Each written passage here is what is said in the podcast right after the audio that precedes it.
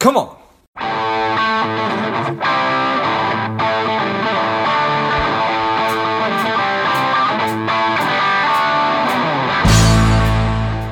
This episode is brought to you by Money Alignment Academy. If you are looking for a financial wellness platform for your company, your organization, and your employees, check out moneyalignmentacademy.com or click on the link in the notes of the show. Paul, are you ready? I am ready as ready can be with a capital R to the E-A-D-Y. I like it. Well, I'm ready. The people are ready. Let's go. Welcome to Lifeblood Engage. This is George G. Our guest today is strong and powerful Paul Ross. He is a master sales trainer, a speaker, a teacher, and the author of Subtle Words That Sell. I'm excited to have you on. Paul, tell us a little bit about your personal life, some more about your work, and why you do what you do. My personal life. Well, I'm newly single. Thank goodness. So I'm happy and free about that. I am a master sales trainer and a hypnotist. And so I teach 6- and 7-figure entrepreneurs the power of subconscious communication to dramatically increase their results, sometimes by 30 to 40% in the first 90 days of working with me. Nice. Well, I appreciate that. And you've been at this for a good little while. Yeah, more than you've been alive, I think, mister. Maybe, Paul, maybe. So over the course of, I think that you've been the president of one of your companies, the CEO, for 33 years, it said on LinkedIn. So lots has changed, or has it? I think human nature will never change. The technology by which we deliver our message may change, but human nature and the way the human mind is affected by language. I have an ulterior motive whenever I speak and teach. The ulterior motive is to get my clients, students, listeners, viewers to fall in love with language. Language is powerful. Language structures consciousness, shapes decisions, drives behavior. And you as an entrepreneur have to know how to do that. You are always selling, whether you like it or not. And here's the first real big gold nugget of this interview, which is you're never selling your product or service. You're always selling decisions and good feelings about decisions. And the best way to do that is to go to the subconscious or unconscious mind. I use those terms interchangeably. It doesn't really matter which one you use. And so as a hypnotist, I sort of figured out, well, I didn't entirely figure it out. I had some good mentors. But my basic idea is how can you take the power of suggestion and embed that in what appears to be an ordinary conversation. So you create in your clients, your prospects, your customers, a state of mind of wanting to believe what you have to say, of being focused on your message, of being eager to see you win, of being very suggestible, so they have almost a childlike suspension of disbelief. Now, the crazy claim is that I can help you to have that happen within the first 3, 4, 5 minutes of conversation. Nice. Well, that's certainly an attractive claim. It may be crazy. I am crazy. There's no doubt about it. I don't want to swear on your show. I don't know if I can. Whatever you want. Oh, I've been called batshit crazy and the mad scientist of persuasion. And that's great, because I think it's the very ideas, George, that stand so far outside of what people are used to hearing and believing that have the possibility, that hold the potential of bringing you results that are so far outside of what you're used to enjoying. So by all means, batshit to me just means it's outside people's realm of what they consider to be their normal daily way of doing things. I 100% agree. I feel like I fell in love with language and think the language is extremely important. Is it also a function of just breaking people's patterns, because we are in patterns? Pattern interrupts are extremely powerful. One of the things that I love to do is to teach how to destroy objections. So here's the idea behind pattern interrupts. People think, feel, act, and respond according to predictable patterns. When you break those patterns, you create a temporary window of suggestibility. And once you do that, you can redefine the meaning of the whole interaction and lead them to new choices. I'll give you an example. When I teach my courses on destroying objections, this is my favorite thing. I love teaching influence, but destroying objections is really important. So let's say use entrepreneur or selling your decisions. Remember, but good feelings about decisions. But let's say ultimately you're selling your product or service or whatever it is, and your client says, I need more time to think it over. Mm. Traditional things will say, well, what can we do to help you figure out what it is that's going on so you can see how we can really make this work for you. I like to do a pattern interrupt called counterexample. So role play with me, George. You sure. Say, I need more time to think it over. Yeah, I need to think about it. Maybe a little more time would be good. I understand. Can I ask you a question? Have you ever taken a long time to think something over and it still turned out to be the wrong decision? Yeah, I suppose I have. Maybe, yeah, okay. So I give a counterexample. That takes your example, blows it out of the water. It's a pattern interrupt to your way of thinking. And then I would continue to say, maybe it's not about time, but about the clarity you need to recognize you really can move forward today. So now I've redefined it as being about clarity. What does that imply? If it's only about clarity, then it implies, number one, that yes, of course it's a good idea you want to buy. Doesn't say it. If we say it, then it becomes our statement rather than their conclusion. Hmm. By implying it, by presupposing it, they fill in the blank for themselves, because that's the second rule. Whatever you can get your prospect to imagine for themselves would be perceived by them as being their own idea, and therefore they will not resist it. Well, that certainly makes sense. So obviously the clarity word was extremely important in there. The first part, right? Just reframing it a little bit and say, hey, George, I know that you said you wanted to take a little bit of a time, but have you ever actually done that and still made a bad decision? Right. Nice. Right, exactly. It's a complete shift in the person's thinking. It's, in effect, implying, without saying, the very thing you want to do to guarantee you'll make the right decision is the thing that will guarantee you make a bad decision. I like it. So going back, I sort of threw us off track a little bit, talking about your selling decisions and making or helping people have good feelings about those decisions. Right. Is that really what that is that sort of going to the clarity, that just using the right words? Yes, but here's a deeper concept, a deeper principle, which is people nowadays don't trust their ability to make good decisions. It used to be that, you know, the old saying, people buy from people they know, like, and trust. That's not untrue, but it's not complete. Now, the second part of it is, nowadays, we have to hold people by the subconscious hand. That's a terrible metaphor. It doesn't work.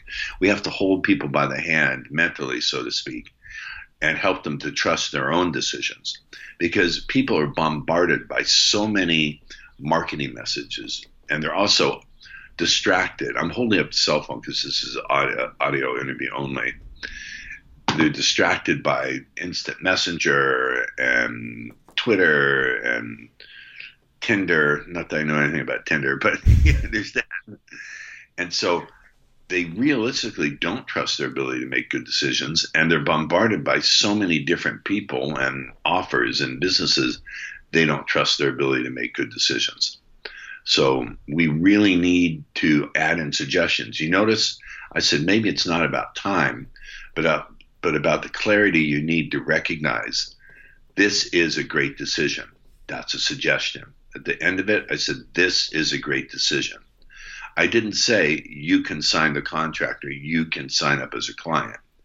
Because remember, whatever you can get your prospects to convince themselves to believe will be perceived by them as being their own idea. That's why the subtitle of my book is How to Get Your Prospects to Convince Themselves to Buy. That makes sense right there. And certainly, I mean, it's almost an impossibility that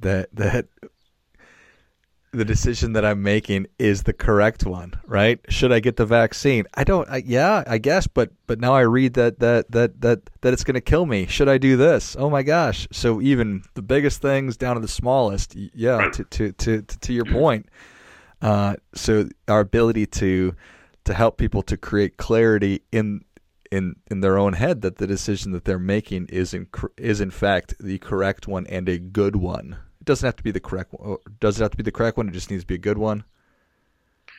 I hope if you're offering a good product or service that those two overlap. Right. If they don't overlap, then you're going to be in trouble eventually. Mm-hmm. Yeah, that's a good point. Okay, well, I think that's a really powerful thing right there. It's that recognition that people are that we're all in a tough spot right now. So helping people to make that good decision. But you don't tell them. You don't say directly, it's a good decision to buy with us.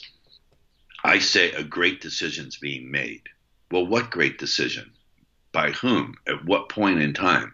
So when you're vague and when you're ambiguous, in fact, when you're a little confusing, that triggers the unconscious mind to search for the meaning that matches the sentence. We've all heard, make the message clear. What I am saying that is batshit crazy is, no, there are times in your communication with your clients, prospects, where you don't want to be clear. Now, that's absolutely nuts, but you can see when I say, maybe it's not about time, but about the clarity you need to recognize a great decision's being made. That's a little confusing. Like, who's making the decision?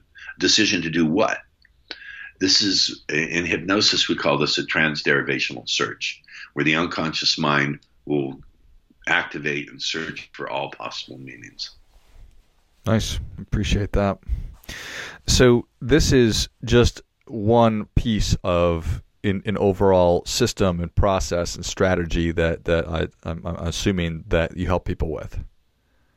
Mm-hmm. And I love doing it. You saw when we got up before the interview, we had a little 5-minute chat, and you could see how much I love doing this. 100%.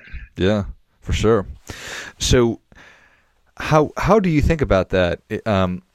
Let's sort of, not that we have enough time to do this, but just take somebody that says, you know what, our sales process for my team of salespeople, it's not as optimized or effective as maybe it can be. How do we start thinking about just scrapping the whole thing? Or okay, I didn't say to scrap. Look, if your sales process is working to some degree, great. I'm not saying to replace it with what I teach. I'm saying put inside of it the power of subconscious languaging, which is what I teach people to do. You don't want to scrap the whole process. If you put in the power of subconscious languaging and influence your prospect and client at that level, you'll see dramatic boost in your results. If you don't do it, you can continue on, but you're losing a lot. You're leaving so much money on the table if you don't put in the power of subtle suggestion of subconscious languaging. And speaking to you as someone who's devoted to constantly getting better, even optimal results in business, I don't like leaving money on the table. No, amen to that. Really 100%. Is it, so as you're helping a salesperson, a sales team, incorporate these into the entire process, I imagine a lot of it is designed to overcome would-be objections on the front end, and then whenever objections do come up, overcoming them on the back end? So how can we create that kind of trust where they want to believe in us? Objections will come up, but how do we sort of inoculate? You brought up the vaccine. How do we inoculate against the virus of objections? So one way to do it is to use some words I call implied relationship words. These words sort of activate that subconscious belief that we already have a relationship, even though we've spoken for 3-4 minutes. So I've taught realtors, I've taught people from every industry. But one of the things I teach them to say is, before you present your marketing presentation, you want to use certain words. I'll give you an example. I know we only have a little time, but I'll unpack it very quickly for you. So I teach people to say, before we explore this marketing plan together, I just want to invite you to please share the questions that naturally arise when a great decision is being made. So we use the words we, explore, together, invite, and share. So instead of saying before I present this, I say before we explore. So we puts us on the same side of the table. Explore. And exploration implies a leader, and for every leader, there must be a follower. Exactly, but we're not saying you're going to be my follower. We're implying it. Before we explore this opportunity together again, we're on the same side of the table. I invite you, not I ask you, but I invite you. An invitation is something that people who have a relationship do with one another. I invite you to share. What's the difference between sharing a question and asking a question? A sharing implies a relationship. So in the space of a sentence, you're giving four or five suggestions that you already have a relationship.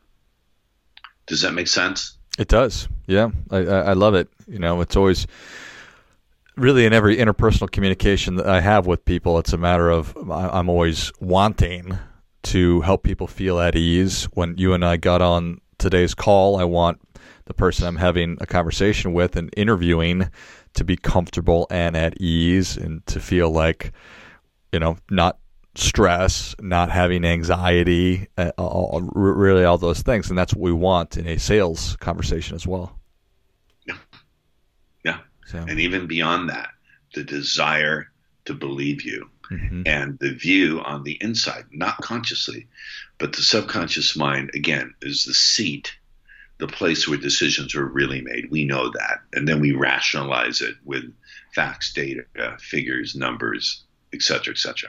So yes, you do need to have the facts, figures, and data and numbers correct. But first, think of in your mind, what states of mind do I want my prospect to be in when I deliver those facts, data, figures, numbers? This is another batshit crazy idea. The idea that selling is about creating and cultivating states of consciousness in your prospect and in your client.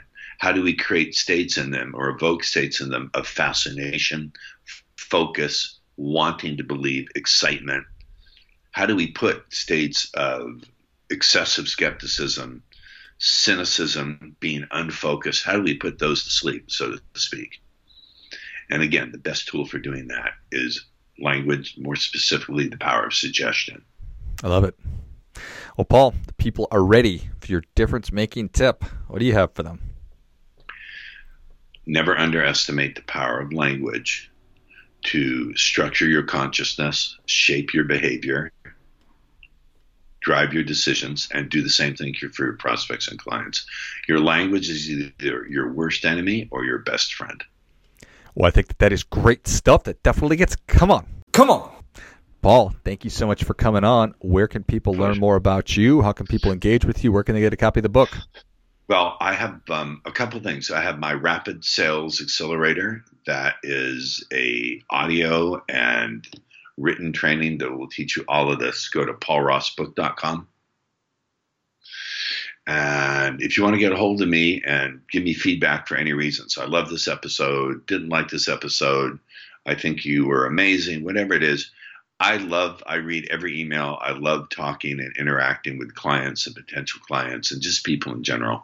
Write me, paul@speakerpaulross.com. Shoot me an email. Perfect. And give me your best takeaway from this interview, and I'll just randomly select someone for a free training. Awesome. I love it. Well, if you enjoyed this as much as I did, show Paul your appreciation and share today's show with a friend who also appreciates good ideas. Go to paulrossbook.com. Check out the Rapid Sales Accelerator training. Pick up a copy of the book. You don't need to change your entire sales process by any stretch of the imagination. Just add in and accentuate and improve and optimize. Start getting better results. Thanks again, Paul.